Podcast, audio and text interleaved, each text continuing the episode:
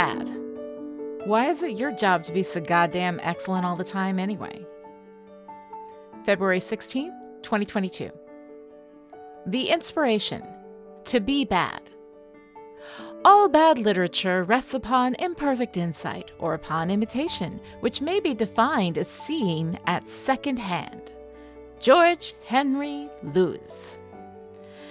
Perfectionism is just running from vulnerability. I've said that many times and I stand by it. To be bad at something is to be the very essence of vulnerable, to be open to criticism and shaming and humiliation and pain. Then again, being good at something doesn't exactly protect you from any of that either, does it? No matter what you do or how well you do it, someone is going to think that your work is shit and you're a ridiculous poser whose mother dresses you funny. So, if doing great work is no protection from abuse and scorn, then what is the value of great work exactly? And who decides what's great and what's not? If someone loves it and thinks it's wonderful, isn't that enough? We all strive toward excellence so much that I wonder what might happen if we loosened our death grip on being the best and just created stuff for the one person who might love it. Because here is this incredibly judgmental quote from George Henry Lewes about what makes good literature. And the only thing I can think is who the fuck is George Henry Lewes and who crowned him the arbiter of the worthy? Fuck the George Henry Leweses of the world, darling. Make something, and if it's bad, so be it. You made a thing, and that's amazing. And besides, there are worse things in the world to be than bad. Footnote it appears that he is George Eliot's boyfriend, and something about the fact that he's a 19th century man who was overshadowed by his girlfriend makes me like him a little bit more. Not a lot more, a little bit. The Fat Orange Cat Failure. Whatever your character is trying to do today, let them fail.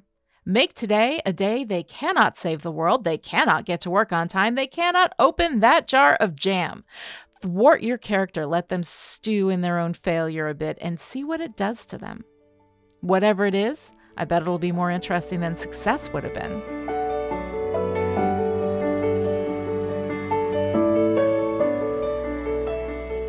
The trope, the cliche.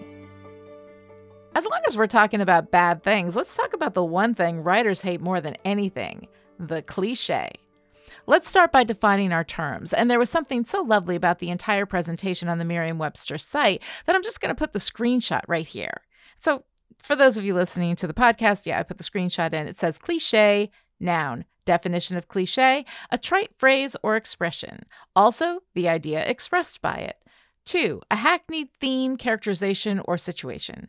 Three, something, such as a menu item, that has become overly familiar or commonplace. One of the worst things you can say to a writer about their work is that anything in it is cliche. You could get punched right in the face. So let's take a moment here and embrace the cliche. If it's a cliche, it's a cliche for a reason, probably because on some level it's true and obvious and tiresome and all of that. Yes, okay, fine. But also likely true. And truth has value, right? Maybe there is something in the cliche that is worth mining. Maybe we shouldn't just rip the cliche out of our work by the roots, but rather examine it and think about what the value is in it. Also, since when is it your job to be so goddamn excellent all the time? Be bad. That's the whole point of this week on Dear Writer. Grab a cliche, play something you can dance to on the old Spotify, and twirl around the floor a couple of times. Let your hair down and dance badly. It might be fun. Question Getting worse. How do I become a worse writer? No one. Dear no one, no questions came in this week, so I thought I'd just stick with the theme of relaxing the quality control obsession on the work and see what happens if we stop thinking about becoming better writers and start thinking about how we might be worse ones. Why would you want to get worse at something? Because today is backward pants day, that's why. We're just experimenting with loosening the ever tightening stays on the perfection corset and seeing what happens if we give ourselves a little room to breathe.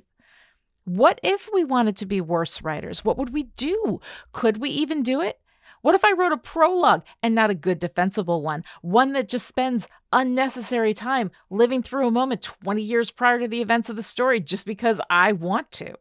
What if I, oh, the thought makes me dizzy, head hopped What if I wrote a cliche and just let it be instead of instantly tearing it from my manuscript like a rampant weed? What if I wrote a fractured tease? And again, not one of the defensible ones. My snobby story expert heart skips a beat in the bad way at the very thought, but also part of me absolutely adores the idea of flipping off the part of me that has to do everything so goddamn right all the time. What I'm saying is, you only live once, and if you take your eye off the perfection goalpost once in a while, interesting things might happen. What do you got to lose, really?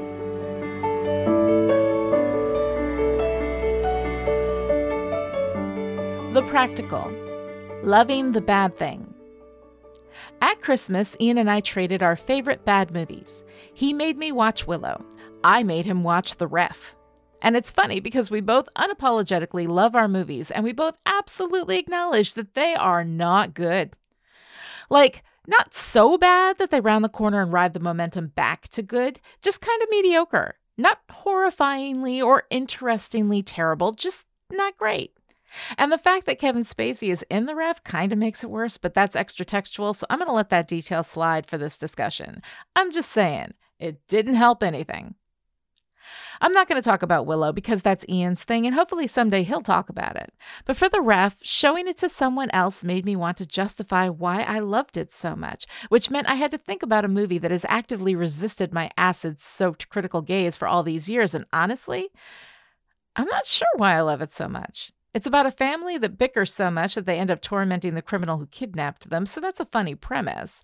And there are some great lines. Your husband ain't dead, lady. He's hiding. But mostly, I think I love it because I saw it at a particular time with a particular person. And to this day, whenever we speak, the conversation usually includes, at some point, I have never heard of such a Christmas. Sex and drugs and, and, and women being set on fire. And Mary, gag your grandma. So I love it. Not because it was great, but because it was the right story at the right time for me and one of the most precious people in my life. My point? Stories are magic, and magic exists on its own terms. Magic is not interested in our petty evaluations of merit. We can try to decide what's quote unquote good and what's quote unquote bad, but in the end, it doesn't matter. What matters is that the story delighted us or spoke to us or helped us process something we needed to process. I'm going to keep teaching people how to tell better stories because I love that work and I think it has value. But I'd like to hold this space for stories like The Ref because story snobbery is a thief of joy and he's not getting the goods today.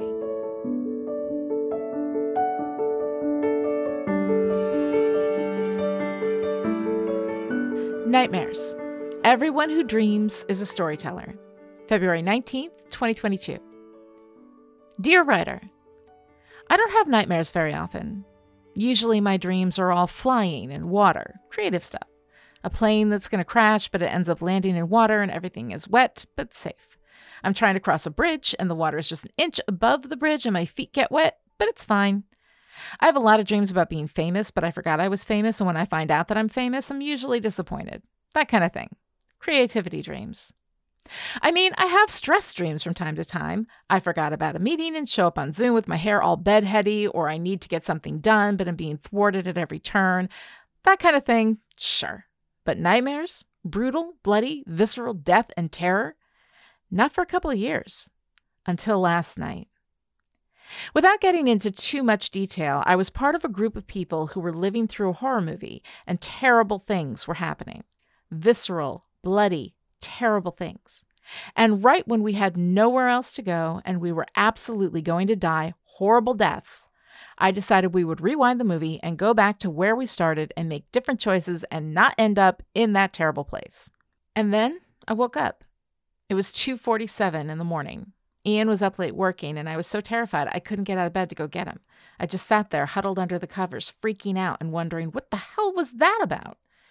It's just not how my subconscious works unless there's something really wrong. So, in a stroke of serendipity, Ian came to bed about 10 minutes later and snuggled me, and I calmed down and fell asleep and immediately had more nightmares until I woke up at 7 a.m., feeling worn out and stressed and totally exhausted, and wondering what in the world was up with me. And then I realized suddenly what had happened yesterday that I hadn't fully processed. I was reading an article about the waning COVID numbers, and Fauci said something about the pandemic ending soon, and I thought, for just a moment, it's over. And that's what broke me. My kid had pretty bad asthma when she was young. She almost died once. When we were in the hospital, when the crisis was live and she was in danger, I was great. Cucumber cool. The nurses were always amazed. When we came home and everything was fine, when it was over, that's when I fell apart. I crashed, completely exhausted. I cried, I had panic attacks, the whole nine yards. I think that for a moment, for just a moment yesterday, I thought, it's over. And my subconscious said, okay, time for us to process the apocalypse then, and served me up an evening of solid terror. Honestly, my subconscious wasn't even trying that hard. It gave me an exaggerated representation of what it feels like to see so many people dying in pain, suffering, sick, and wondering when or if it was going to come for me. And it's not like we're out of the woods yet, not by a long shot. Fauci proceeded over with almost, but I heard over and my mind went, well, alrighty then. It's when the real danger is past that the terror sets in, and the dreams make you work through what you've just lived through. Dreams are the stories our conscious mind doesn't know we need. But the subconscious always knows, doesn't it? Everything, L.